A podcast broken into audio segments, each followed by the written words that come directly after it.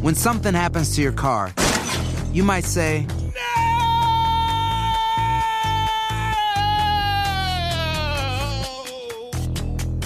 My car!" But what you really need to say is something that can actually help. Like a good neighbor, State Farm is there. And just like that, State Farm is there to help you file your claim right on the State Farm mobile app. So, just remember, like a good neighbor, State Farm is there. State Farm, Bloomington, Illinois. This is Tracy V. Wilson from Stuff You Missed in History Class. The national sales event is on at your Toyota dealer, making now the perfect time to get a great deal on a dependable new car. Like a legendary Camry built for performance and available with all-wheel drive, you can count on your new Camry to get anywhere you need to go. Or check out an affordable and reliable Corolla with a trim for every lifestyle. From the hip sedan to the sporty hatchback, there's a Corolla built just for you. Check out more national sales event deals when you visit buyatoyota.com. Toyota, let's go places. Traveling, volunteering, spending time with family. What's your retirement look like? With income planning from Fidelity Wealth Management, a dedicated advisor can help you grow and protect your wealth. They'll look at your full financial picture and help you create a flexible strategy that considers things like market conditions and healthcare expenses, so you can stop worrying about the future and enjoy whatever comes next. Visit fidelity.com/income planning. Investment minimums apply. Fidelity Brokerage Services, member NYSE SIPC.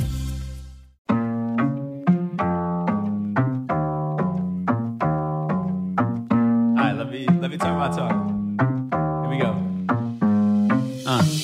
He said he living life as a gringo, where you question where you fit and every time you mingle. They say you do this with not enough that. My rapping is really bad.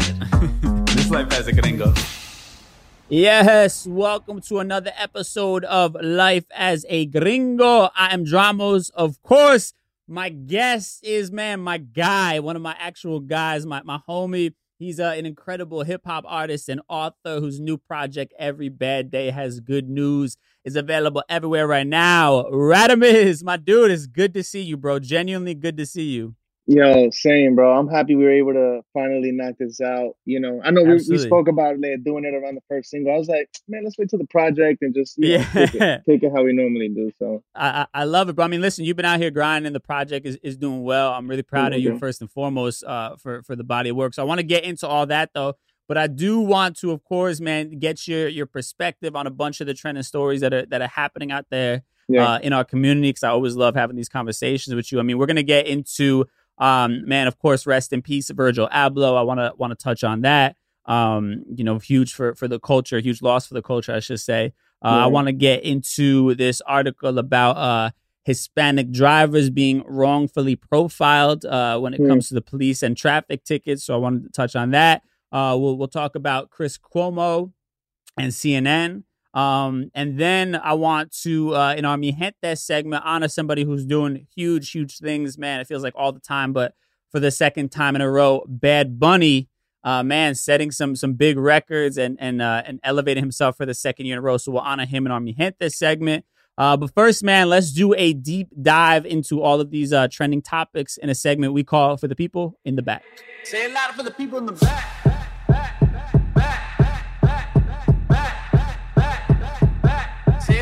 People in the back.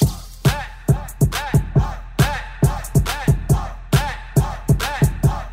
loud for the people in the back.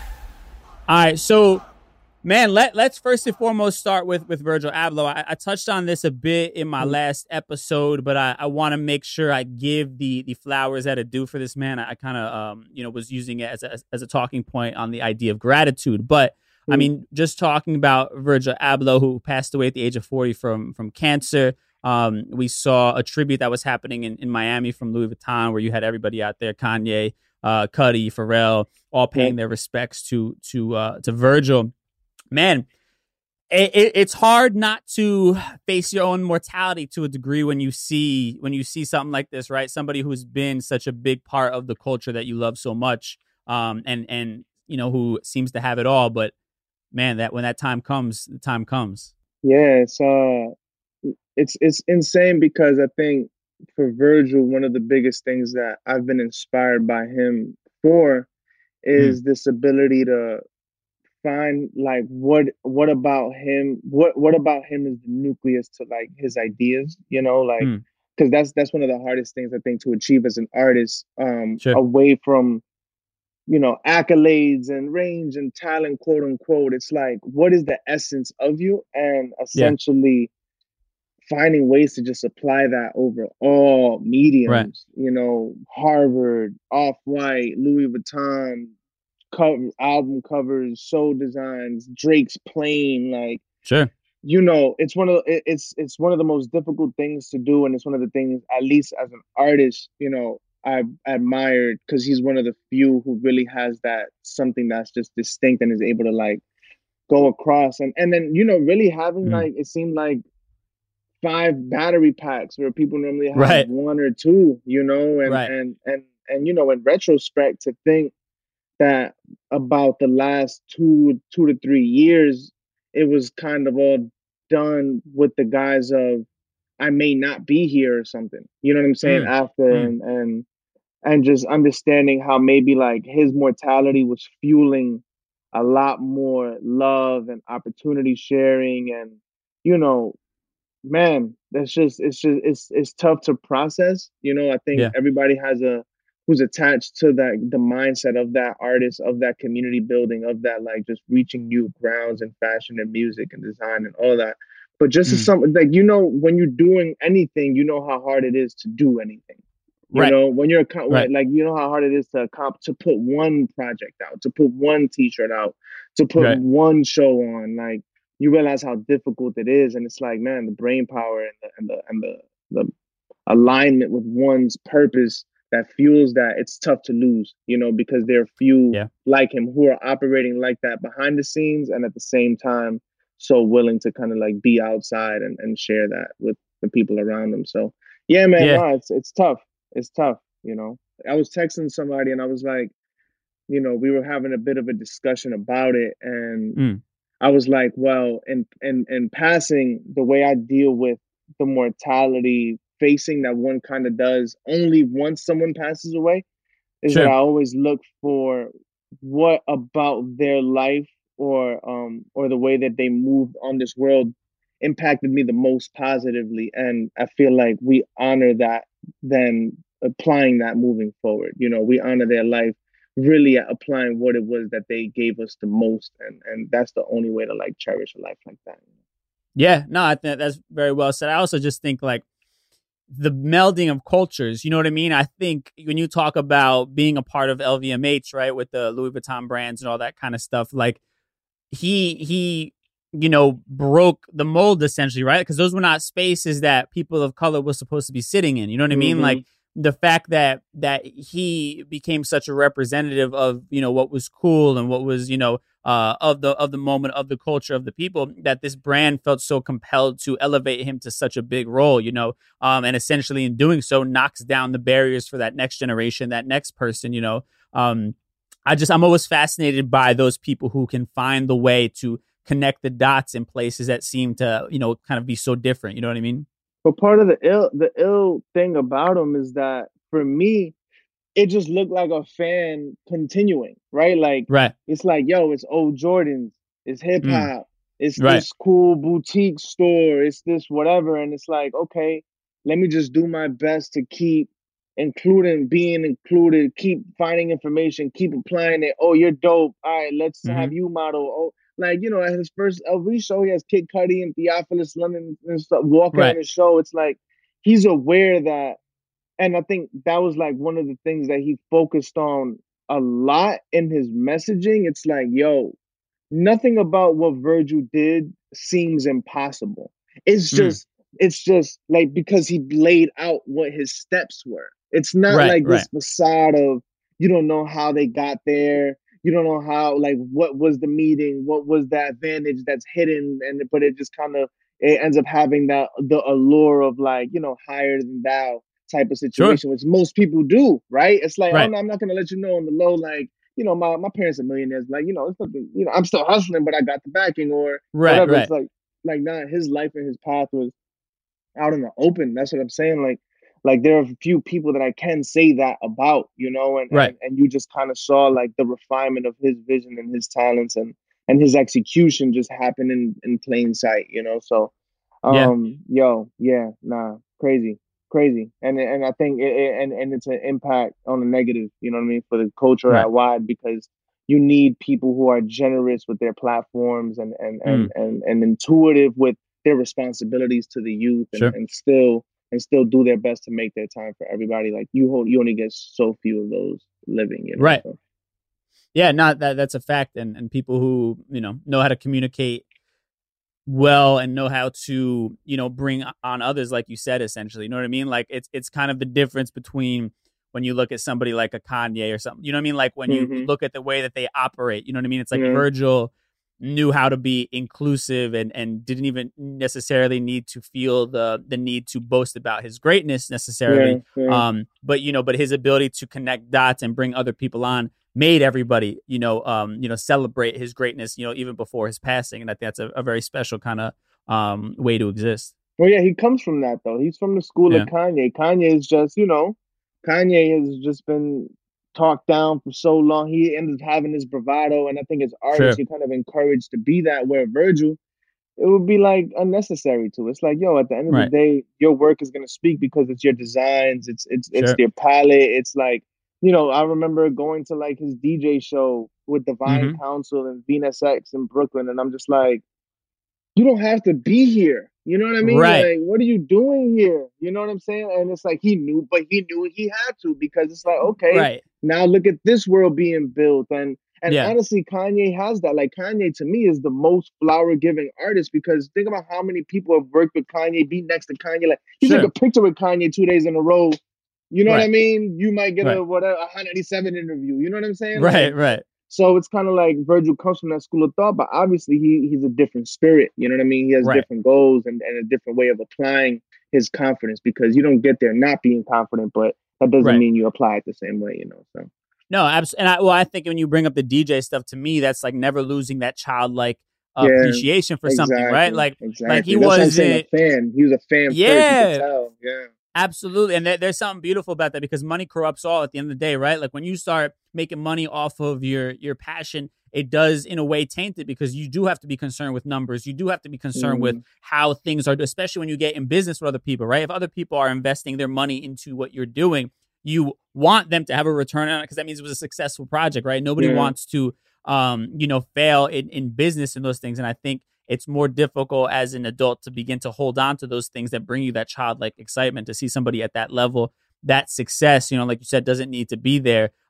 Finding ways to still tap into the inner child of himself, you know? Well, that's part of it though, right? I think, you know, for me, one, he has a wife and children.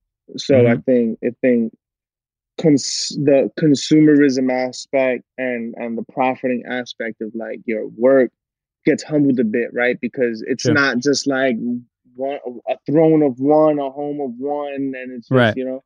But then you can also purify your wins by providing platforms for the next, you know. And I think you actually do end up seeing a lot of that with certain people, you know, when they reach certain heights of an audience, when they reach certain heights of a platform, like, they end up giving this subgenre a look, like, oh, like West Side Gun got paid from Virgil for his song. So it's like, oh, okay, word, like that's like a giving back. That's a pulling up. Like Theophilus London gets a capsule for his independent label. Right. Once again, oh yeah, I'm Off-White, but this is my man Theo. I think he's dope. Sure. We've been rocking forever. Okay, let me help you get up here. Oh, okay, like behind the scenes, let me make sure, like, yeah, I know it's Preston and it's Denim Tears and stuff like that, but like his last post is the Denim Tears Jean collaboration, where it's like, once again, this is my man. I know I'm Louis Vuitton Off-White, but like, as much as I'm going to receive that paycheck no matter what, like, he is, once again, one of my other homies, like, come on, here's my shit. You know what I mean? Rock with me, you know, because it's like, at the end of the day, that's what it's all about. You know what I mean? Like, I know there's money. Yeah, I know there's profitability. Yeah, I know there's overheads that need to be, like, you know, mad and whatever to sustain a business. But once you do get there, I think you start humbling yourself to the abundance that you're being blessed with by making sure that, you know what I mean, like you're tapping in and you're bringing light onto other people that are inspiring you and making and keeping you inspired and fueling you and have been there for your journey. And you know, that's just the way to do it, bro. Nah, 100%. I mean, yeah, that's beautifully said. All right, so now it feels like a good time to take a quick break, and then we'll be right back. When something happens to your car, you might say, "No,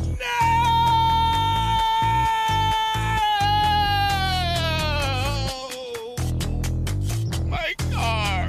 But what you really need to say is something that can actually help. Like a good neighbor, State Farm is there. Just like that, State Farm is there to help you file your claim right on the State Farm mobile app. So just remember, like a good neighbor, State Farm is there. State Farm, Bloomington, Illinois. Voy a ponerme la vacuna Prevnar 20 porque estoy en riesgo de contraer la neumonía neumocócica, la cual pudiera llevarme al hospital. Así que preguntaré sobre Prevnar 20. 65 años o más, puedes estar en mayor riesgo de contraer la neumonía neumocócica. Pregunta a tu médico o farmacéutico acerca de vacunarte con Prevnar 20. Vacuna conjugada antineumocócica 20 valente, una vacuna de Pfizer que puede ayudar a proteger contra la neumonía neumocócica con una sola dosis. Prevnar 20 está aprobada para adultos para ayudar a prevenir infecciones contra 20 cepas de la bacteria que causa la neumonía neumocócica. La aprobación continua puede depender de un estudio de apoyo. No uses Prevnar 20 si has tenido una reacción alérgica grave a la vacuna o a sus componentes. Adultos con sistemas inmunitarios debilitados pueden tener una respuesta reducida a la vacuna. El efecto secundario más reportado fue dolor en el área de la inyección. Para más efectos secundarios comunes e información completa de prescripción, llama al 1-855-213-2138 o visita Prevnar20enespañol.com. Pregunta a tu médico o farmacéutico sobre Prevnar 20. Residents at Brightview Senior Living Communities enjoy enhanced possibilities, independence, and choice. Brightview Dulles Corner in Herndon and Brightview, Great Falls, offer vibrant senior independent living, assisted living, and memory care services through various daily programs and cultural events. Chef-prepared meals, safety and security, transportation, resort-style amenities, and high-quality care. Everything you need is here. Discover more at brightviewseniorliving.com. Equal housing opportunity. All right, we are back, and let's switch gears a little bit and talk about some things in the world of man, like just social justice issues, mm-hmm. And especially the Latin community. I mean, there was a article that came out talking about how Latin drivers are being wrongfully profiled as white in traffic tickets, and this was all as a result of an investigation that was recently done by ProPublica, and they determined that there's an underlying racial bias present in Louisiana's state law enforcement. And they're saying that officers are being accused of targeting Hispanic drivers in traffic stops and identifying them as white tickets. And then they're able to sort of not show their bias for targeting Latin drivers, essentially. Mm-hmm, right. Mm-hmm. And they can still aggressively target Latin drivers, but it doesn't show up, on their ticket, essentially. And they're able to kind of get away with this kind of thing. And I think for me, when I hear stories like this, it's obviously not a shocker, but it also leads me to wonder, and it's the same thing with Ahmaud Arbery and George Floyd and all these things, what happens with all the other stories and all the other things that are going on that aren't found out? You know what I mean? That the information doesn't leak, that there's not a video of somebody filming, police officers doing wrongdoing, or people in general. Like Ahmaud Arbery, the only reason those people even went to court was because the video leaked to the press. You know what I'm saying? Mm-hmm. Like those dudes weren't charged initially. So whenever I hear stories like this, man, it just breaks my heart because I just think about all the ones that we're not hearing about as well, and it continues to show that we have so much racial injustice in this country. So much of it is ingrained in the fabric. You know what I'm saying? You'll hear a lot of people, saying things like, well, why does everything have to be about race? And again, things like this point out the inner fabric of this country. Its institutions are, in fact, based upon race and the way that, they criminalize a certain group of people. And it's just a really, really sad thing to think about. Yeah, I mean, there's certain things that still exist in the Constitution that are specific about race. And I think it's tough because it's one of those things where you hope that everyone is on the same page enough where race stops having to be like a thing that you bring up as a fact, when it comes to like different treatments in this country and different perspectives. And so it ends up like, feeling exhausting that it's like the grand consciousness hasn't caught up yet. Like, yo, we're still like, you're still dividing people by race. Like, you're still dividing people by like things that they didn't choose to be. Sure. You know? Right. Yeah. And it's like, it's sad, but at the same time, I'd rather know my enemy. Mm-hmm. You know, so if things appear, and like you said, right, like what about the things that aren't being documented? There is no social media like proof of its occurring or of its existence or whatever. Then maybe things would be better, but it's kind of like, well, the incidents that do make its way out have a trickle down effect, and eventually does affect law, eventually does affect local politics, eventually does create some form of reform. And if it isn't on a political stance, it's at least in more of the bigger piece of a pie is now filled with more like, oh, there is a problem in here, and we are all accountable to a certain extent. What can we do about this to correct this wrong? You know, maybe that percentage of the general United States was 20%, right, 60 years ago. You know what I mean? And it's like, okay, now it's 30, now it's 40, now maybe we're 50, right? I don't even know if we're 50, right? Maybe we're 50, right? But it's like, okay, but you need those moments though, because it's you need them as blunt as possible.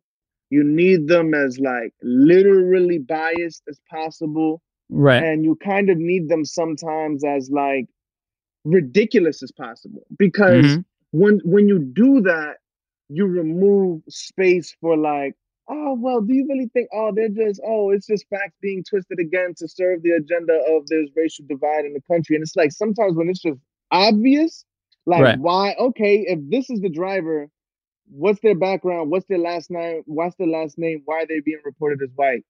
Right. Okay, that's just pretty much, I mean, what else do you want me to do here? You know what I'm saying? Right. Like, we're like, clearly we're just here to skew the demographics of the people that we write tickets for. You know, like, I don't know what else you want me to do. Like, that's as literal as you can get. And then it's like, oh, okay, bet. Well, there's the problem, and it's pretty clear. You know what I mean?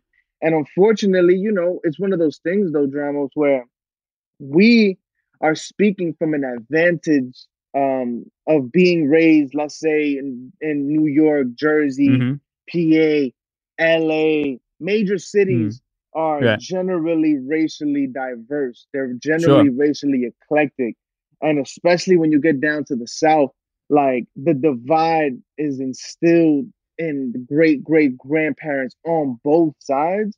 And and hate just continues to breed hate, where it's kind of like, damn, like, how do you educate people who have no context for a myriad of other races and backgrounds to eventually be contextualized as just as human being as you? It's difficult. It's why they say, like, the medicine for ignorance is traveling, you know? Yeah, but I think for me, one thing I've noticed, though, is I think people are embracing being ignorant. You know what I'm saying? Like, I think, to me, one thing I've seen, I mean, I'm blessed that I, you know, grew up basically splitting my time between New York City and then the suburbs, you know, but when I look at some of the people that I grew up around and see some of the shit that they're co-signing essentially on their social media, it's like you're choosing to believe a certain thing because it's comfortable. You know what I'm saying? Like, it's more comfortable to believe that Christopher Columbus was a hero and that all the textbooks that we learned, you know, from in school are real than it is to actually know the real truth about, you know, what he did and the nature of his character and all that kind of stuff, you know? So you have a lot of people who would rather believe the lie, unfortunately, because it's a lot more comfortable to them and actually something that they can, you know, bring back to all they were taught essentially, right? Instead of having to be like, yo, my parents were misinformed. You know what I'm saying? Maybe my parents were racist. Maybe they were teaching me that. And I think that that's the thing that scares me now, because it's like, all right, we see the shit like the George Floyd incident on tape, right? It's egregious. There's really no need for it. But you still got people trying to defend it. And these are people that, you know, man, I've seen people in Jersey, you grew up 45 minutes outside of New York City, still making a case for this kind of stuff. And, you know, for me, it's been increasingly disappointing to see that some people that I associated with throughout the course of my life have begun to take this stance. It almost feels like, man, it's like, who was this person? You know what I'm saying? Like, who was this person that I grew up with, that I spent time with, that I invested time into, you know, building relationships with? And that's what scares me about the country, because there's so many cases like this that we're seeing that are blatantly obvious, but people are still finding a reason to believe in this old notion or deny it, essentially, you know? And that's where I'm like, all right, where the fuck is the growth going to come from at that point? Because this is shit that's right in front of you. You know what I'm saying? It's like factual video evidence, all that. I mean, I think to touch on that a little bit, what I've learned in my approach towards idea sharing. And I say that specifically with, let's say there's someone with you by your side and whatever, to whatever extent, right? Maybe it was, by your side in high school, by your side in a colleague, whatever. Sure. And something pops up where there's a disagreement. I think as gut wrenching as like their perspective may be, I think I've taken the stance that everyone to themselves is right. Right. Sure.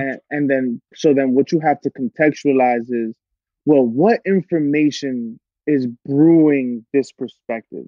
What information is brewing and is creating the perspective to not have empathy for, let's say, George Floyd's life and a documented murder?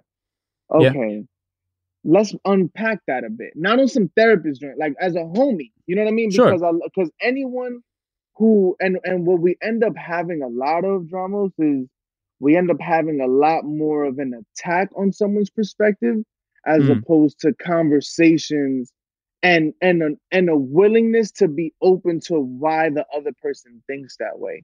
And I think for me, there was a point in time where, you know, I understood blatant war. You know what I mean? Like, yo, like, here's 100 bullets of facts. And then but what happens? The other person also has 100 bullets. Sure.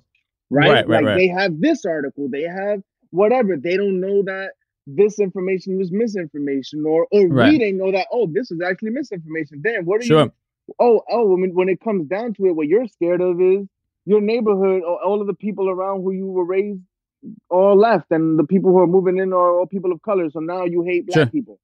Right? And it's like, actually, what you have an attachment to is the embedding of racism in your neighborhoods, or you're affected by business, or you're affected by, you know, and a lot of people, I would say generally all of us have an aspect in our life where we're attached and we're hell-bent on not changing. You know what I mean? Like, I am not going to change my stance on this, and I'm not going to change it because I've said this publicly for 20 years. I've said this publicly for 10 years, 15 years, the last 5 years. You know what? Last year I decided to say, fuck it. Throw my middle finger up. This is the mountain I stand on. And low key may run into information that somebody like you speaks or something, and you may drop a gem and they're like, damn, that makes sense. Like, but that's completely opposite of what I've publicly said my stance is. Right. Then their character's in question at that point. Their word is in question. Now it's like, oh, okay, I'm spineless if I change. So now I have to keep fighting for the thought I publicly expressed. You know, and I've seen that in all scales of a person. You know what I mean? In society. You know what I'm saying? Like, so then it's like, okay, but if we do have the empathy for that day, if we do have that moment, if it's somebody we actually rock with enough to disagree with and not hate each other after the conversation. Yo, what are the facts that you're basing this on, bro? Right. Here are the facts that I'm looking at. What are you worried about? Okay, this is what I'm worried about. What do you see as good? Okay, this is what I see as good. And then kind of like, because I think only from then are you actually gonna have like genuine education, as opposed to like criticism and finger pointing, which is automatically going to react in self-defense and brute force. You know what I mean? And you know, obviously what we're speaking about is like, it's bigger than this, than you know what I mean, than the article that came out, but it is indicative of like, at least it's ammo that seems like there's not many ways to flip this. Sure. So let's get literal here. And how many things can we get literal about before we get to, oh, this opinion is your fact. This feeling has turned into your fact, and hopefully heal the world like that, you know. But that's That's me, you know? No, I mean, I think that's, I talked about this on a previous episode, but it's important to humanize the people that you are in disagreement with, right? Because then you can really start having the conversation, you know what I'm saying? Like, you know, you have to look at them as another human being who has emotions tied to what they're saying and what they're feeling. And there's something there, you know what I'm saying? Like you said as well. And when you begin to humanize them is when you can actually start to build upon thoughts and things like that. Mm-hmm. Yeah, I generally look at people like they're 0 to 7 years old. Right. Like, what happened to you between 0 and 7? Because that's the most impressionable time of your life, right? And it's not that's not always the case, right? People definitely just flip to somebody else at 15, at 21, whatever. But it's like, okay, you know, once again, like humanize you. Like, yo, what? These things were created. These things made sense. These thoughts, like, were implanted in your mind, and they were contextualized by the reality that as you saw it around you and the information that you were being shown. So, you know, I try to go there, you know, before like seeing somebody as a complete perfect thing that I'm in complete disagreement with, you know. Right. I mean, easier said than done, but definitely everything worth striving for. You know what I mean? Right, everything is easier said than done, you know. So of course. Word up. I mean, that's a fact. So I think one last thing I want to touch on, because I think it is important when it comes to, man, just kind of the narrative and from a male's perspective, is this whole thing with Chris Cuomo, who is the CNN anchor who is brothers with Andrew Cuomo, who was the governor of New York before having to step down for, you know, these sexual, you know, allegations that he had against some of his coworkers and other women for sexual harassment. Now, CNN is actually going to indefinitely take Chris Cuomo off the air after some newly released evidence that was put out by the New York Attorney General's office, which actually shows Chris Cuomo texting members of his brother Andrew's team, giving advice, essentially, which he has admitted. And then there's also texts that have surfaced that actually show him personally looking into specific accusers, essentially by name. And this is an interesting conversation, I think, because one perspective that I saw was that, well, listen, that's family. That's his brother. That's what he should be doing. Right. Which I think the unevolved version of myself and the one that I've said this before is a product of toxic masculinity to a degree would agree with that. Right. But then when I really think about it and think about what this actually is it's another man trying to find a way to protect another important man from basically allowing a woman to share her story of trauma. Right. And that's sadly far too common in this world that we live in. Right. Where rich, powerful men have for a very long time gotten away with things like this and some, you know, more egregious. But there are so many cases that don't even see the light of day or are actually never spoken about publicly of women who have been sexually assaulted, sexually harassed, you know, in the workplace or in dating life, whatever the case may be. And these things go underreported because of instances like this, you know what I'm saying, where we sort of we don't put any sort of emotion attached to their story, right? It's always the other side of it. And it's like I had to like check myself to a degree when I was watching, because I saw somebody give that take and I was kind of like, yeah, I get it, it's his brother. And then it's like, whoa, wait. We have to hold ourselves as a society to a higher standard. Like, family or not, you could still love them, you could still rock with them, right? I'm not saying you throw them in the trash, but if they're involved with something as egregious as something like this, where a woman is feeling uncomfortable, is you know, expressing allegations of sexual assault, like, brother or not, like, you have to answer for your actions at the end of the day, you know, and anything other than that breeds a culture where women don't feel like they can have their voices and their experiences heard. Mm-hmm. Yeah, I mean, it's injustices versus who holds the power, period.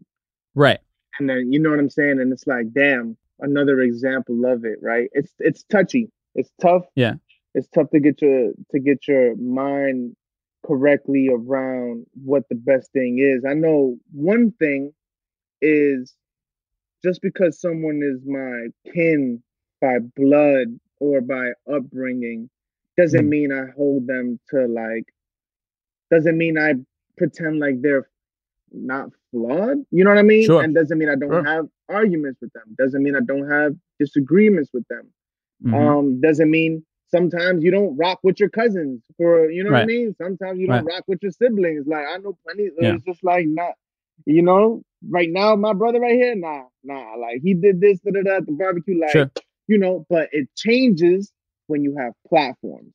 It changes when you have audiences. It changes when you have influence. It changes when you have staffing. It changes when you have, you know, the upkeep of your financial life and whatever. And to be honest, you know, removing, like, like changing this conversation, like treating them more metaphorically, because I don't know the ins and outs of their life. But usually when you have pairings of things, of people, and you know it's a tight-knit group, and you hear about something comes out that is generally disagreed upon by society, the people involved are normally not surprised by the thing about the person that they love coming out. Right? Sure, sure. You know this. You know this person. Yeah. Same thing with your cousin. You'll be at Thanksgiving, your cousin says some shit, and you're like, bro, you fucking kidding me, right? But if you're on TV and that person was a politician, now it's like, Jesus, bro, like, you know, I already knew you were a dickhead about how you thought about Turkey, right? But it's now you got to have a platform now, like, you know what I mean? Now there's all this social like data around it, and now you put me in the position where I have to react publicly or not. Right. So I think the only thing I can consider in the situation that tends to both, that contextualizes properly, this is my brother at the end of the day, but also contextualizes, I'm a person of influence, he is a person of influence, the deed is wrong, no matter how we try to flip it, is what's the accountability being taken? And if it's my brother, I would use my blood brother or not, I would use my platform to whatever way I can react, you know, because first we have to collect ourselves. We think human emotions and knowledge processing works as fast as, you know, when you type in www dot and then you get the, you know, we all think everything runs at browser speed. You know what I'm saying? It's like, yo, like we're not, the human brain is not modems with internet access. Like it takes time to like process, you know? So the one is that, but for me, I've always looked at it like, yo, yes, this is wrong. Yes, this is like, let's address all of the facts, because then if not, you end up having situations like this where it seems to be like, I'm sure he's not in disagreement with it being a wrongful act, right? I'm sure he doesn't agree with his behavior to a certain extent, but it's like, okay, but now you put yourself in a position where you depict yourself as such, and you depict yourself as essentially being heartless towards the victim, where, you know, I think all of us need accountability with each other, even as men, right? Like if I have my wife with me, like, and you split and you break bread with me at dinner and you come over to my crib and we can share a drink and share a laugh. Yo, when we go to the club, you should stop me if you know I'm not a cheating man and I love my wife and my family, right? It's kind of like, yo, like our homies, we check each other for that kind of stuff, right? Like, yo, because I have to look out for you before you commit the act. Sure. You know what I'm saying? It's like, yo, I have to be accountable for you before you do it. And then after you do it, it's like, yo, I gotta help you pay for your sins with you kind of now. You know what I'm saying? Like, because at the end of the day, like that should be the responsibility of someone who actually loves you, not just for your blood bond, but loves you for the version of you tomorrow. You know? Absolutely. So once again, yeah, I don't know what their dynamic is. Obviously, we have what's in public. You know, they make fun of each other and get on an interview, and it's like, oh my God, yeah, we're brothers, but. Right? Like on some like blood, on some, you know, upholding a family, it's much more difficult, and very few percentage of people actually knows what it feels like to have your family on display, your platform on display, and a problem now for the world to judge. Right? Right. Like if all of us went through that, I think we'd all generally have a little bit more empathy. So that's like the approach I like to take, where it's like, what I would do is that, like, yo, my brother, it's time to speak up. It's time to, you know, I'll help you go through this. I'll help you process this emotionally. I'll help you in whatever way you can, in whatever ways I can, protect your sanity for later. But we have to rectify this now and address the issues that were done, and create that space for understanding on all sides. Like, yo, how can we prevent this from happening with your influence too? And obviously at the end of the day, because this isn't even about the Cuomos, this is about the victims at the end of the day. Like, what steps can you take? Because that's where it comes from, right? It's not for the platform, it's not for the media. What steps do you take, even if it's just listening? What is paying your price to that person? What is paying the price to the people who you made feel uncomfortable and further on? You know what I mean? Because that's who it's really about at the end of the day, not who's more famous. So yeah, man, it's a lot. Yo, you asking me things, and it's like, man, I'll be. You know what I mean? But I really, you know, that's just how I seem to see things at this point, you know? No, I mean, I think that makes perfect sense. I think, the thing with him was like, he was basically looking into things to try to find ways to poke holes in these women's stories. Exactly, and it's like, you know, and that's where it's like, bro, like, nah, you're not, then you're not holding accountability at that point. You know what I'm saying? And that's what it is. It's like, yeah, you're doing it out of brotherly love, but it's like, yo, what you're actually doing is what systemically has been going on. Yeah. And I think that's a great also point to bring up where you're talking about your friends and checking each other. And because, bro, in our culture, like with men, they would celebrate that shit. You know what I'm saying? Like, oh, we're going to go out. And, you know, I mean, I've been on a number of different bachelor parties and things like that where people have had missteps and that shit is celebrated. You know what I mean? Yeah. Rather than your friends holding you accountable and be like, yo, that's whack. You have somebody at home. Yeah. And then you're putting me in a position to now be basically aiding and abetting, you know, this situation, you know? So I think that's a great point, you know, that like this, we need to have this evolution, you know, of self-accountability amongst each other as men as well within our own groups. Before you even get to those points, you know what I'm saying? Absolutely. Before you even get there, because that's what it is. It's like you realize if you want to change something about your life, it isn't always about the impulse urge once it's in front of you. It's about it's all the steps before that have to be changed too, right? So if you have a candy addiction, like you know the Haribo store is right there, and you know yourself, if you make that left and you get out and you get to the register, you're not just gonna look around, right? Sure. Make the right. You know what I mean? Right. Don't even put yourself in the position where you may mess up, you know, and do your best to like, you know, heed to the people around you and try to keep people around you who love you for to your tomorrow version. Yeah. You know what I mean? That's actual love right there. You know? Yeah, that's actual love, you know? So that's how I kind of like, you know, do my best to model my actions and my thinking and the people around me, you know? I actually love people who like, you know, are willing to go there. Like, yeah, I'll embarrass you for the moment, but because I love what's sacred about this now, about you, you know, so. No, that's a fact. You never, you know, having a bunch of yes people around you rarely gets you, you know, anywhere good at the end of the day. I mean, let's I want to celebrate somebody from our community. So I want to do, you know, we've been talking about a lot of heavy stuff. So I want to talk about somebody who's doing amazing things in their craft. We'll do that in our Mi Gente segment. But first, let's take a quick break and then we'll be right back. When something happens to your car, you might say, "No!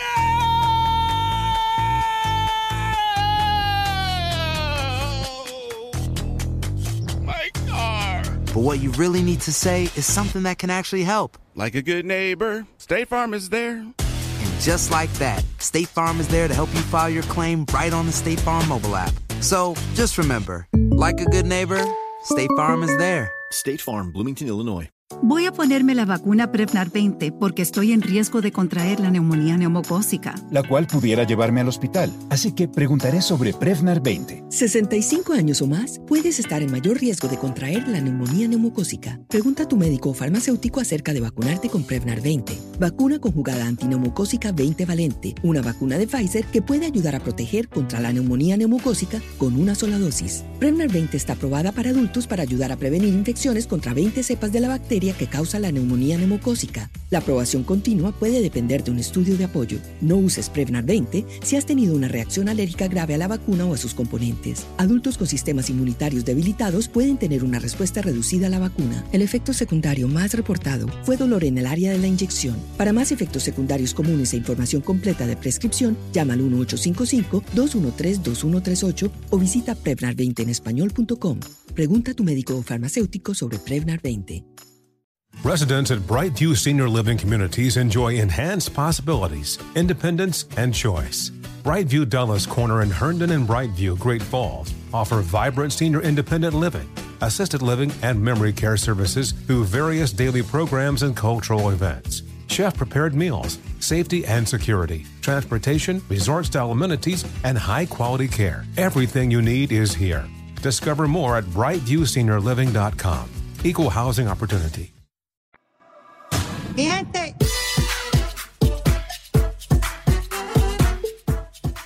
All right, so let's quickly get to this. Some good stuff. I mean, he just keeps doing it. So Spotify, we've been seeing this on our like I'm showing everybody's Instagram story, their year recapped. So Spotify revealed today that the number one artist globally on their platform for the second year in a row with 9.1 billion streams this year is Bad Bunny, man, which is a beautiful thing. And then they even broke down, though, like, so according to Spotify, over 870 million users have listened to at least one Latin song in the past year, and over 20.4 billion Latin songs were streamed last month alone. And they say that when it comes to genres, 8 Latin music genres made it to the top 50 most streamed globally, which includes Latin at number 11, reggaeton at number 29, regional Mexican at number 36, and corridos at number 42, man. So just crazy to see this, like, you know, our culture musically just being so received globally, you know what I mean? Like, and obviously Bad Bunny is a huge part of that. Yeah, I mean, you know, you just said 20.4 billion streams and he gets 9.1. So he has, so of the 20.4 billion streams that Latin music generated, he's responsible and involved in half of that. Right. So for me, you know, honestly, what it shows me, and mind you, like, I'm from speaking from the artist side, right? Sure. And knowing how Spotify equates these things, it doesn't mean 9.14 billion streams have accrued by Bad Bunny as the solo primary only artist. Right. It means songs that he's on, period. This is how many streams he gets, right? Yeah. So what I think it's a win for is what the success of Atlanta was birthed on, with the success of what New York hip hop, when it was first dominating, with the West Coast when it had its moments. It's collaboration. Yeah. It's being able to be aware of not only yourself, but your peer group. Yep. It's being able to work with the people who are above you, knowing to work with you, your peers, making sure you're documenting history with WAV files and performances and music videos. Yep. And shining a light on those coming up as well, and making sure that they're being included, all with the perspective of you're genuinely inspired by them into some capacity and are interested in working and creating something dope. Right. Because when it's just transactional, then it's just whack. Yeah. But Bad Bunny, I think, is like, he's the prime example of that. And I think, man, it's just ill to see. It's just, what do we do, bro? Like, come on, this is 2 years in a row. Yeah. You know, he's his own spirit. We probably have like 2 other episodes at least that we've done. Give him his flowers, right? Yep. So it's just kind of like, all it ends up doing is giving me more ammo for the perspectives that I've already held. Sure. You know, and obviously as a Latin artist, I think it's awe inspiring in general, because it's somebody who you see genuinely doing their best to like make it about the music, having fun, expressing oneself, no matter what judgment may come from it. And honestly, if we're keeping it a stack, like, that's it. Yeah.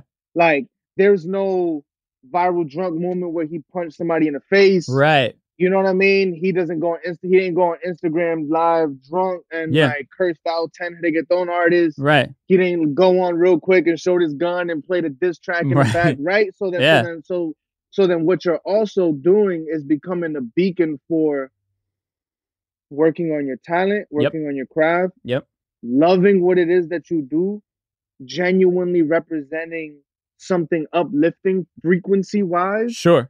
And keeping your personal life sacred and out of the public's life. Right. You don't got to do none of that. Just be a creative, be your art, live it, and you can be sane, you know, as much as we hope he is, right? But it seems like he's doing a good job at keeping God and his family and himself aligned, you know? So it's honest. It's actually, for me, that's what I'm translating. You know what I mean? Like, besides, because I'm already past the, he deserves to be one of the greatest and whatever. Like, he has a wax statue already. You know what I'm saying? Right.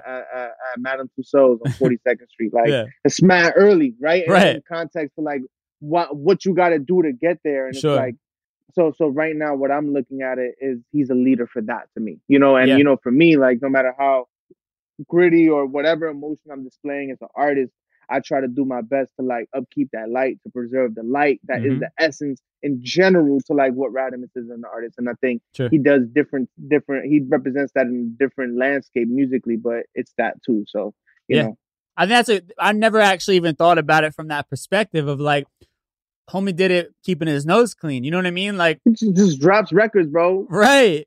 He's like the Obama of music. You know what I'm saying? Like clean, no controversy. Whoa. Like it's interesting, and no like celebrity dating life that like keeps him in the public press like that. You know what I mean? Like, I mean, even think the way than that, right? He came out as like raunchy, violent. It all still felt more art based than it was like his personal belief. Right. But think about the routes in which he's going. You know what I'm saying? It's like, yo, like it's more, you know, it's more.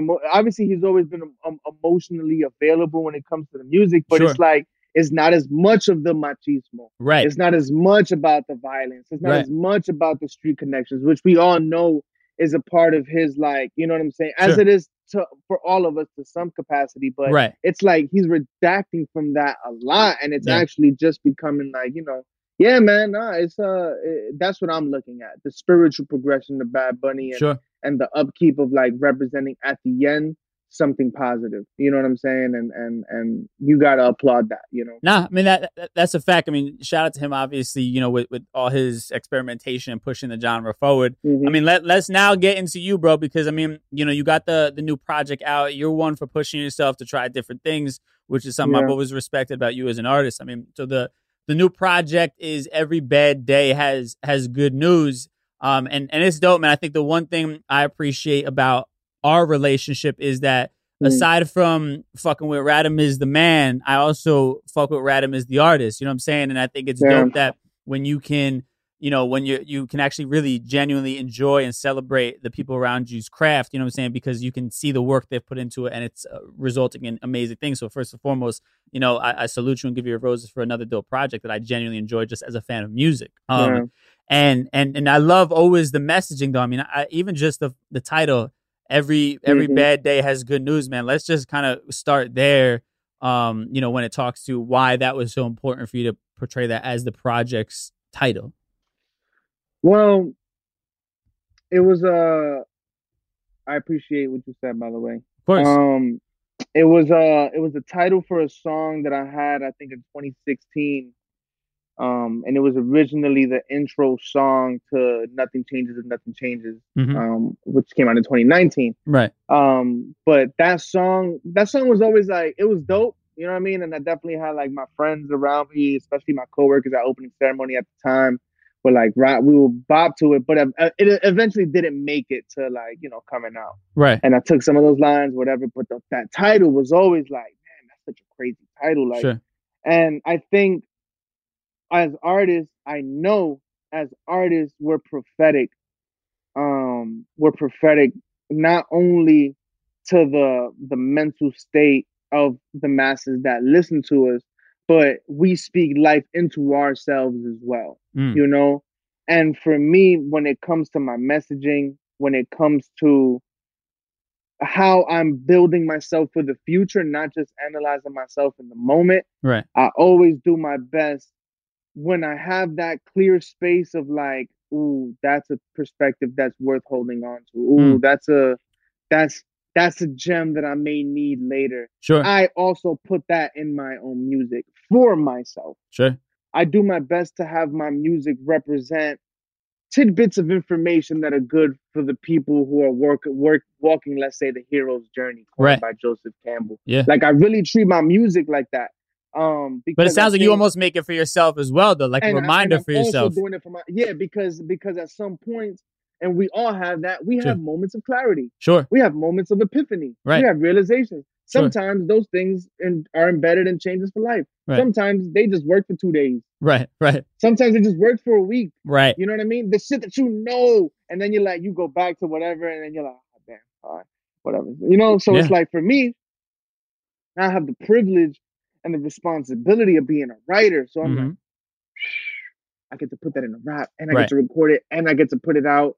Now it's documented this way of thought, you know? So I say all that to say, by the time I get to And Every Bad Day Has Good News in this moment, I think once you're really a part of your journey, mm-hmm. once you're really in tune with whatever this path is of you as an artist, because that's the thing, as a my blessing is that in many ways I've only ascended. You know what I'm saying? Like, it's only been closer and closer to the ideal, but in reality, it's been less and less walls between me and God. Sure. And one of the biggest things that I learned through that was mastery over your emotions. Mm-hmm. And mastery over your emotions is also mastery over your perspective. Right. So when I say every bad day has good news, I can also say every good day has bad news.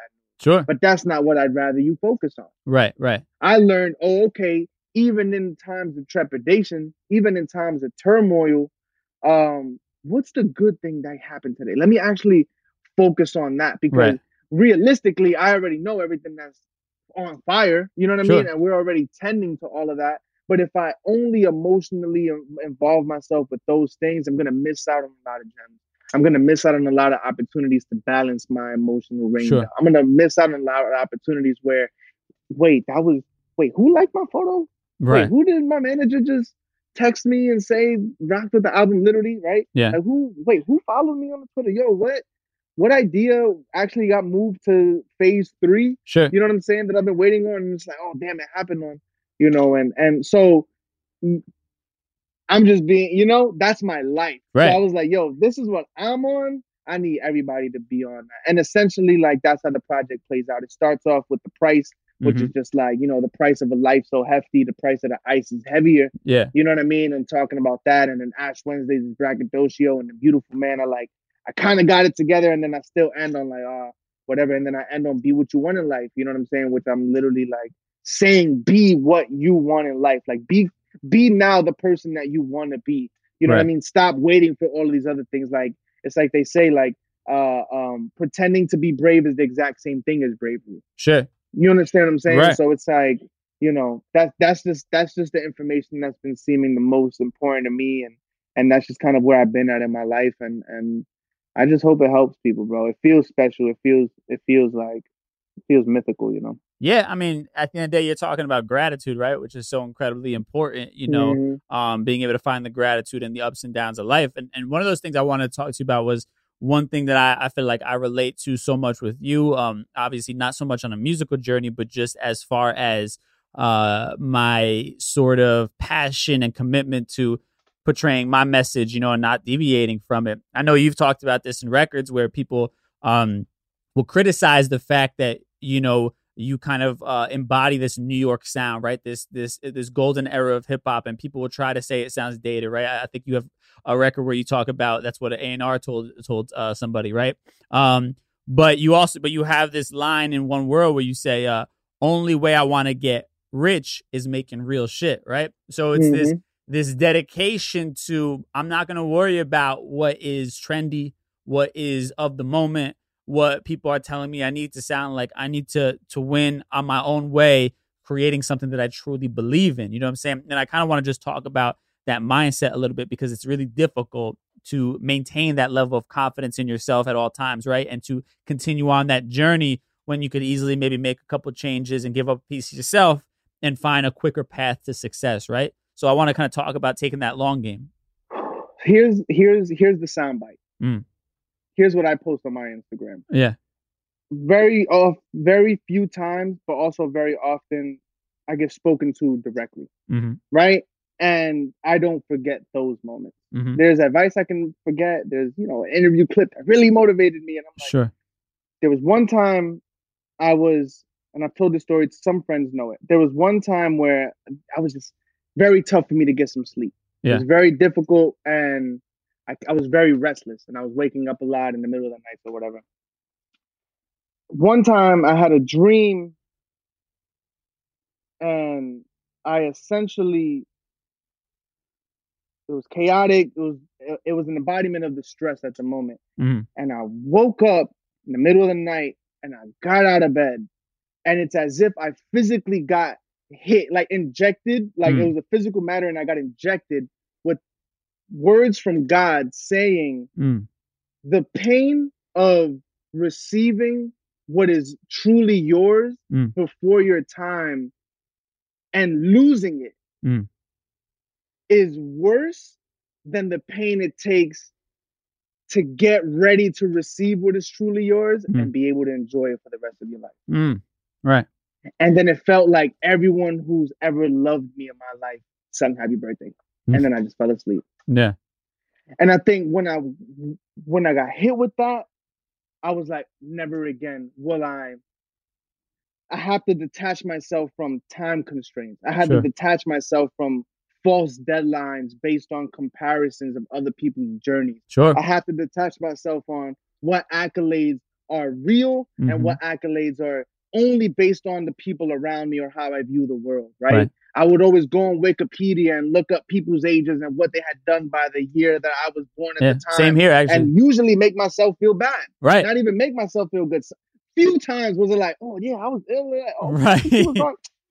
Usually, I just get depressed off of that. Absolutely. So then I so when I received that beautiful gem, I was like, damn, if something truly is meant for you and you received it before you could handle it, the pain of losing it for the rest of your life is worse than just preparing to receive it forever. I was like, all right. As frustrated as I can get, as annoyed as I can get sometimes I text my manager or my girl, I blow up or something like, because I think I keep a good face, you know what I'm saying, to the public, but I bug out, you know what I mean? But as much as I feel those inclinations and I feel those feelings, right? I in my spirit though, I'm like, at the end of the day, you're getting there. At the end of the day, you're closer. At the end of the day, you're realer. And the things that you're putting out are closer to your spirit than they were before. So when it comes to that line, I only want to get rich kicking real shit. I want to be able to enjoy my abundance.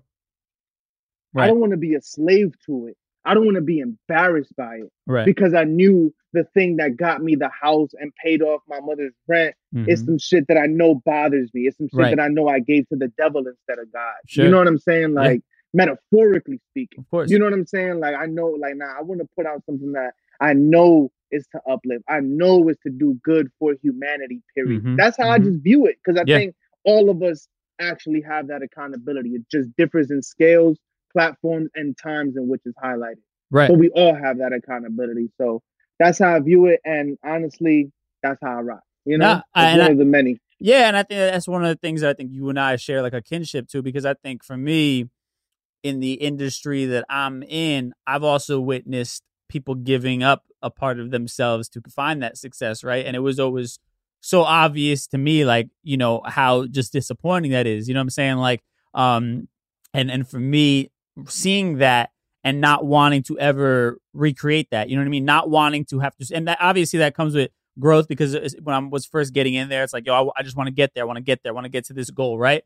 But then recognizing the importance of achieving, you know, success, but doing it in a way where I don't feel like I had to sell myself off to somebody else or somebody else's idea of who I should be. You know what I'm saying? Like that is far more important. You know, I even say, like, you know, as much as I'm striving for bigger goals right now and all these different things, God forbid if it never gets any bigger than this moment right now, like this is the most money I'll ever make, the biggest house I'll ever live in, all of that. I'm okay with that because I'm doing it my way, right? I'm giving people the authentic version of myself. I am doing the work that I deem to be incredibly important. I'm not watering it down for anybody. And that's far superior to any level of material success that somebody could throw at me, any sort of celebrity that they could throw at you, you know, and obviously that's incredibly difficult to kind of be able to wrap your brain around when it comes to the temptations of life. But I'm a firm believer also that, like, you know, when you talk about giving yourself to the devil metaphorically, like, I think that, you know, once you get touched by that, that stain stays on you forever, essentially, right? Like, you gave up a part of yourself that is really difficult to kind of get back from, you know, once you lose that, I feel like. Yeah, and you know, don't get me wrong, I feel like people can rectify their actions made on earth while still on earth, right? But for me, I've just always trotted my path, and it doesn't mean, right? It doesn't mean sell out to everyone's definition.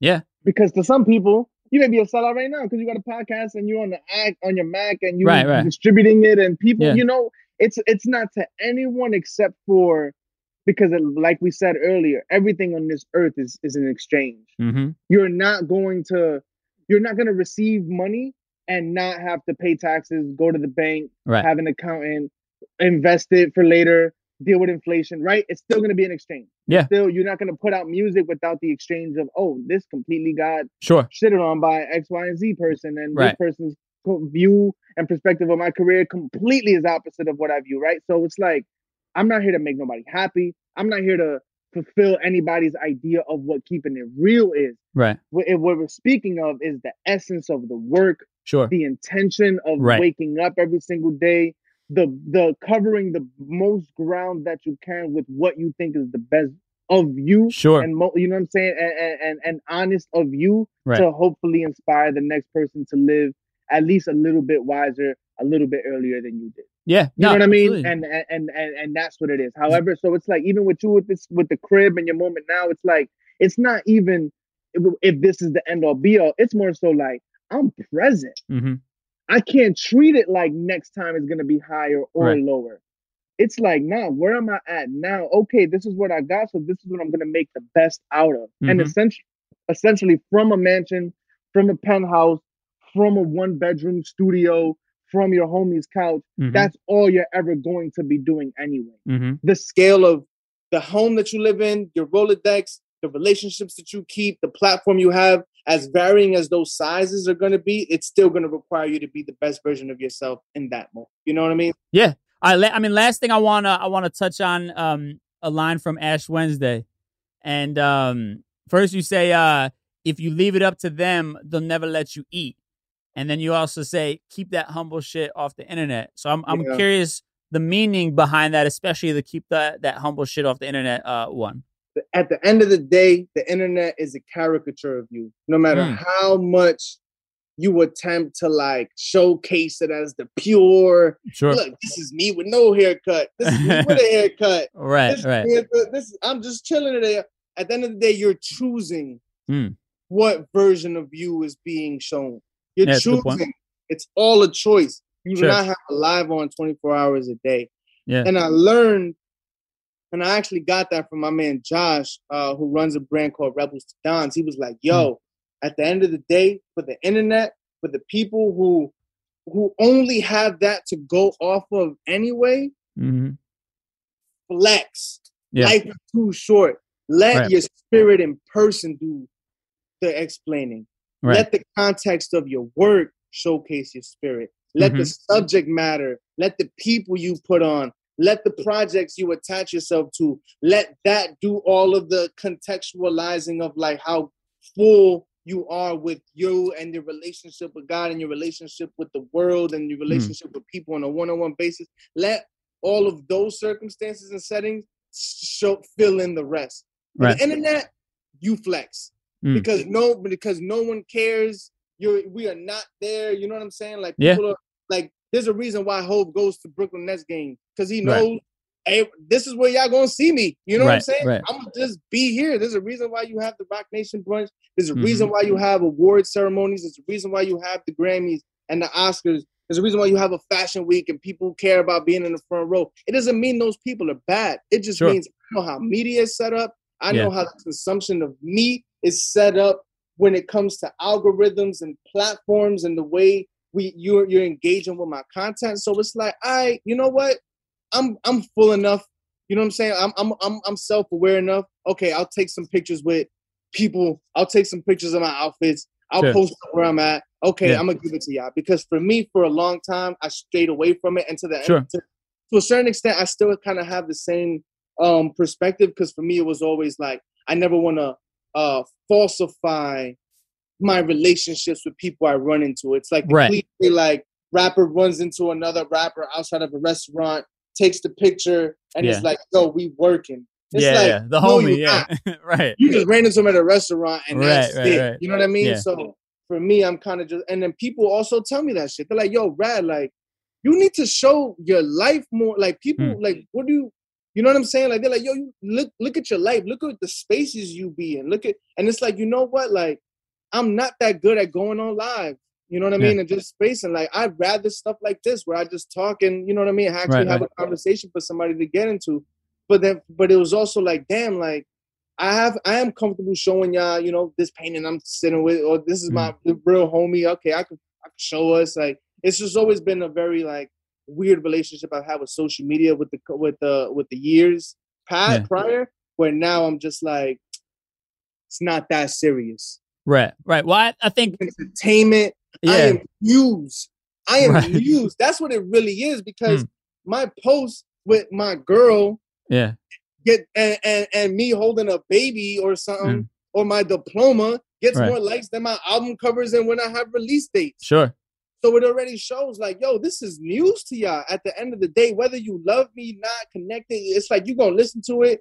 If part of why you signed up to this news subscription is my music, then you're going to receive it. But a lot of people, it's like, they don't even want you to promote your music. It's just like, who are you? You know what I mean? So I'm like, I gotcha. You know? Yeah. I mean, I think, I struggle with this too, and I get what you're saying, but I think you're right, because I think that regardless of how pure the message you're trying to get out there, how helpful it is, people also need to have a reason to give a fuck, right? Because there's a lot of people. People want to know my sneakers, bro. It just, I posted like a bunch of shoes I had. I got like thousands of views on my stories. I'm like, are you kidding me? Like, but it's like, you know, for the outside world, they don't know that this is me. So it's like, you're right. Yeah. You know, I don't there's a legitimacy that it adds to it, I think. Or there's like, I want to know why I can relate to you. You know what I'm saying? So it's like, that's what it is. Right. Exactly. So it's like, oh shit, like, he's a sneakerhead and he's talking about Joseph Campbell. I'm not hip to Joseph Campbell, but I fuck with sneakers. So now it's like, you know what? Maybe I should open my mind up to that a little bit. You know, it's kind of like, you know, a doctor with like a degree, and like you want to know about, you know, their history if you're going under some sort of like certain procedure, right? Like what's the referral? What is their track record with doing this type of thing? So yeah, I think that it's important. It's like how people think I'm bigger because I showed up in a Big Sean video or a Blast performance, right? It's like, bro, I had Ash Wednesday and One World the whole time, right? It's like, but it's like for people, it just looks like the optics are like, oh shit, okay. And it's like, maybe they're right though, to a certain extent. So it's like, I'm just kind of like allowing that grace. And I learned a while ago, right? Like, people's perceptions of your success is always going to be here, and the reality of where you're at is here. But the higher people's perceptions of you are is usually the higher the reality of you is too. So I'm also on some mental shit, I'm also allowing people to think highly of me. Sure. Yeah. There's because a wooing that has to happen. Comes from anyway. Exactly. Yeah. If 100,000 people all think you're next to blow, then now you got 100,000 more people expecting you to hit the next level, which it all comes from the mind anyway. And that's where we taking it, Dramos. Right. Which I love it, bro. I love it. So listen, man, always good catching up with you. Obviously, the project is out everywhere right now. Every Bad Day Has Good News. Anything else people should be tapping into on the lookout for? I know you're always big on the music videos and everything like that, the visual aspect. So, I mean, what's in the works? Yeah, that's the thing. I'm not even interested in music videos right now. I'm not interested in merch right now. If I'm being honest, I'm like, I just want to make sure that if people are paying something from me with my name on it, it's not following a routine. It's actually something that I'm passionate about doing. You know what I mean? So recently, obviously, we did the Nothing Changes book, but now we just did the new book, Life Before, which I was able to contribute to Paradigm Publishing and Adidas. You know what I'm saying? We made music for that. My lyrics are in there, modeled for it, all of that. So people want to support Life Before, definitely cop that. And I have some beautiful things I've been working on. We'll definitely talk about it, whether here or just talk about it, you know, when it comes to be. It's been tough. It's like one of the hardest things I've actually been doing my best to like glue, you know, for like over like a year and a half now. So and we'll see, you know, we'll see. But you know, God is good, and I think I've also learned like whether something happens or not, I've also learned like it just coming into like your mind frame as a potential is already showcasing like you're getting there, you know. So yeah, it keeps that energy alive. Yeah, it's like you know. But yeah, buy Life Before. I have mad music out. If you got to this point in the interview, man, please, you got you owe me a couple streams at this point. Come on, you know what I mean? Like, yo, run that up. You know, if you can buy it. Like for you to buy my project, you're giving me what it would take for you to listen to it 1,500 times. So if you want to just give me that real quick and then just stream it after, you do that. But at the end of the day, you know what it is. Absolutely, my dude. What's the social media again? For RADAMIZ everywhere. You can Wikipedia that, Google that. You'll find everything you need.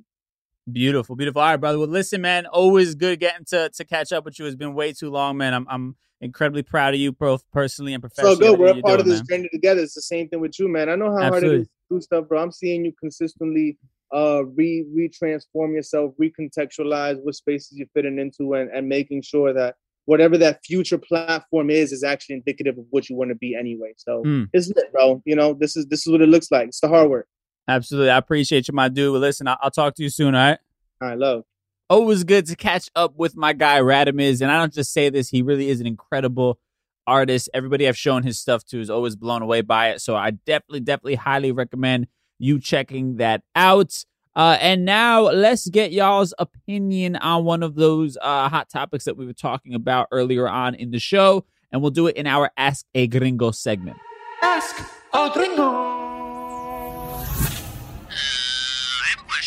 All right, so for the question for this episode's Ask a Gringo segment, I thought it'd be interesting to base it off of this whole conversation about Chris Cuomo and family and how far you would or should go for families. So I'm going to read a couple here. And my question basically was for people, do you have your family's back through anything, or where do you draw the line? I love this one right here. At J_Fro90 said, I draw the line. I'm not risking my empire crumbling because you can't act right. I'd still support, though, but smart. And I think that's a great way to look at it. I mean, like I said in my conversation with Radamiz, I think you can say, listen, I love you. I am here for you. You know, I support you as a human being, but you also have to answer for your actions at the end of the day, right? And now look at Chris Cuomo, you know, and the mess he's gotten himself in. And listen, I'm sure he has money put away. I'm sure he made a good amount of money, you know, doing his thing with CNN and everything else that comes along with it. But his whole livelihood is fucked up. And now because of getting involved in this, he's also become a huge part of his brother's problem and now is thrown in the shitstorm of it all. And I know for a lot of people, it's also he had his own sort of allegations, not as severe as his brother, but certain allegations from an old producer of his, if I'm not mistaken. But regardless, he was still on the air, had a job, and then decided to get in the middle of his brother's business. And now he is suspended indefinitely and who knows, probably permanently when it's all said and done. I like this one from at akikodiedra.gw said, it would depend on the situation. I'm a firm believer in taking responsibility for your own actions.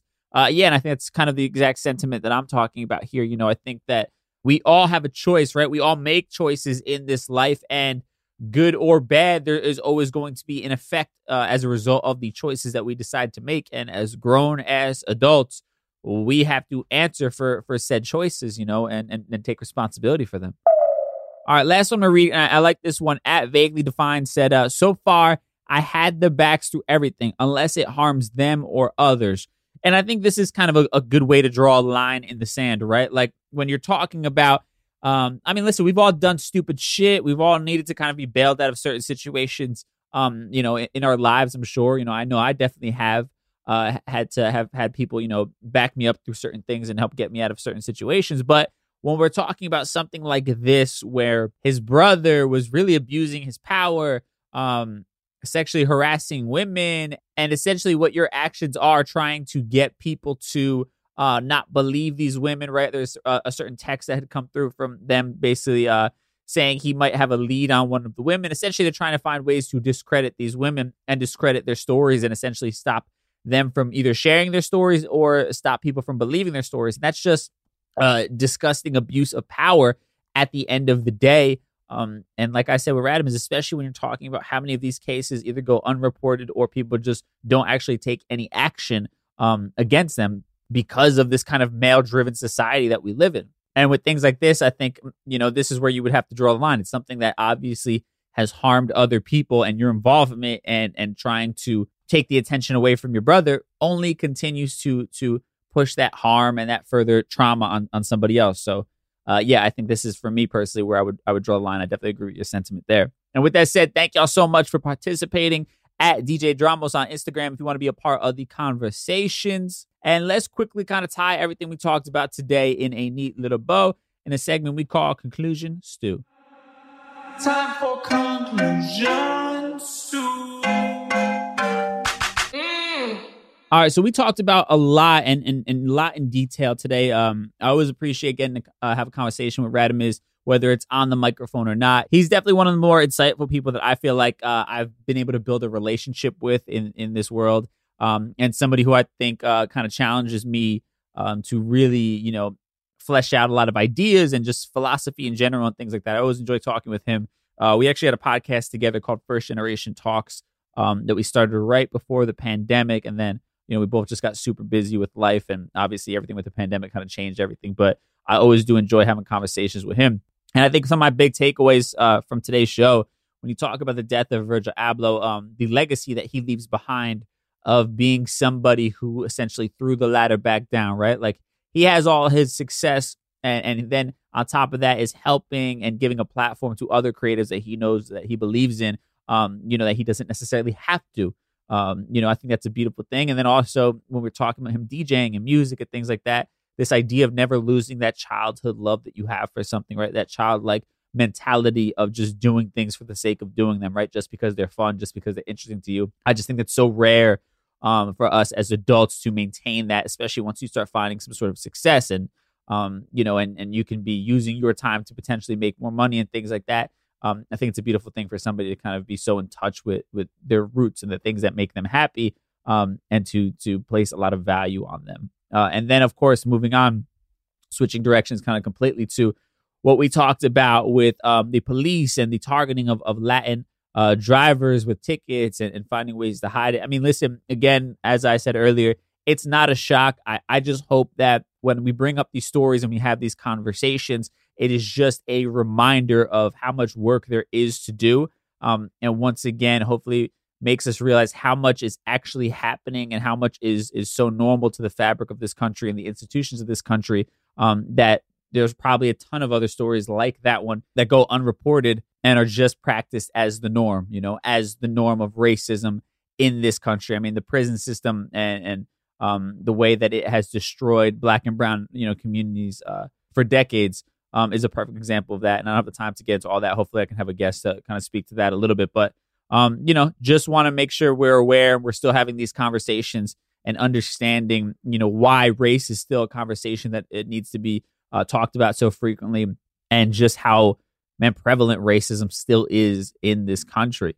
And I think we talked about the Chris Cuomo stuff to ad nauseum at this point. I think the biggest thing I want to just remind people of is, you know, these women who have gone through this trauma and just how normal this is in workplaces and how normal it is for it to go unreported or for somebody not to believe women. And that's just like on the topic of sexual harassment. Obviously, we're including rape and sexual assault and all of these, you know, other atrocious acts that happen that unfortunately people are not held responsible for. And it's important that we as men take it upon ourselves to not allow this toxic male culture to continue to happen, that we're holding, you know, each other accountable and understanding the role that we have historically played, you know, in women not feeling safe enough to share their story. So that's just something I hope that a lot of people would take away from this particular conversation. And the last thing I want to say, I feel like when it comes to my conversation with just Radamiz and the trajectory of his career and everything that goes along with it, I mentioned this, that I see a lot of familiarities in our story when it comes to us both kind of, you know, by choice taking the stairs rather than the elevator when it comes to our career, you know, that staying true to our vision and not wanting to water it down just for the sake of finding some sort of easy success or an easy check.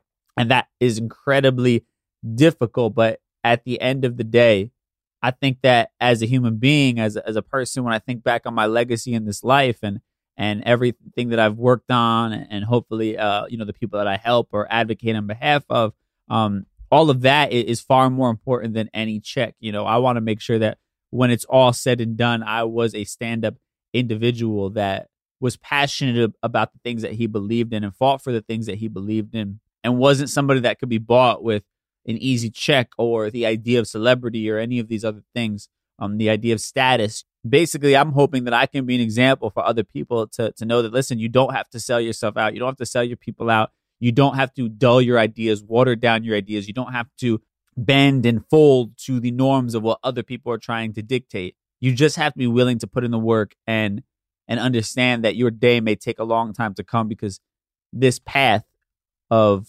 authenticity for yourself and wanting to do the right thing by others is not often rewarded by the outside world. And many times it's a lot of trials and tribulations to get to where you want to go. And I'm still on that journey, but I can also say that I feel free in this life right now, right? Like, I'm doing things the way that I want to be doing them. And sure, there's other opportunities where I could have been doing things on a larger scale or whatever, and had, more proximity to the things that people hold as in high regard as far as status and things like that. But even with all of that said, I can promise you that the victories are much sweeter on this side. You know, knowing that I'm truly bringing my vision to life, and I'm truly putting myself in a position to not only help myself, but also help others in the way that I want to help them. There's no better feeling than that right there, and being in the driver's seat for that rather than being in the passenger seat for somebody else's vision.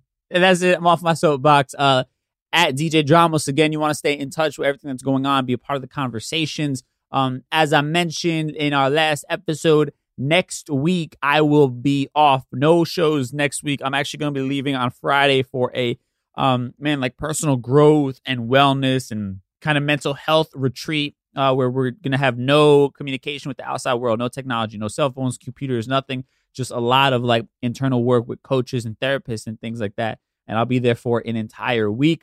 So I'm really excited, really nervous for that. Going to definitely probably uncover a lot of things that I've tried to keep buried or swept under the rug in my life to avoid having to deal with them. But I'm really excited to see the person that comes out on the other side of that and continue to push myself to evolve and grow as a human being here on this earth, so I can hopefully be of more service to others. So I will catch you guys in a little over a week. We'll be back December 14th with a brand new episode. And I'll give y'all the updates of how my whole spiritual journey went on my retreat.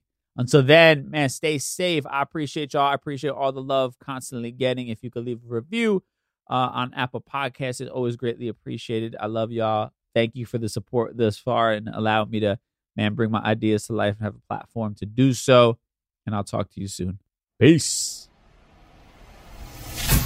Life as a Gringo is a production of the My Cultura Podcast Network and iHeartRadio.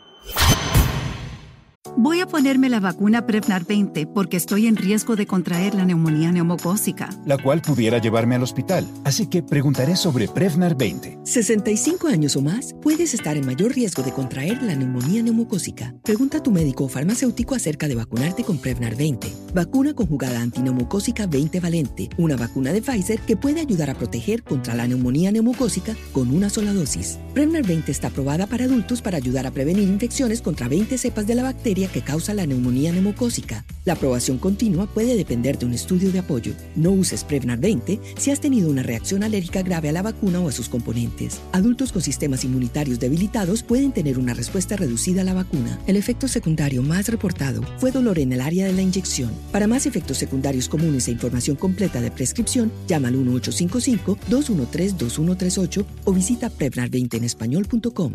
Pregunta a tu médico o farmacéutico sobre Prevnar 20. When something happens to your car, you might say, "No!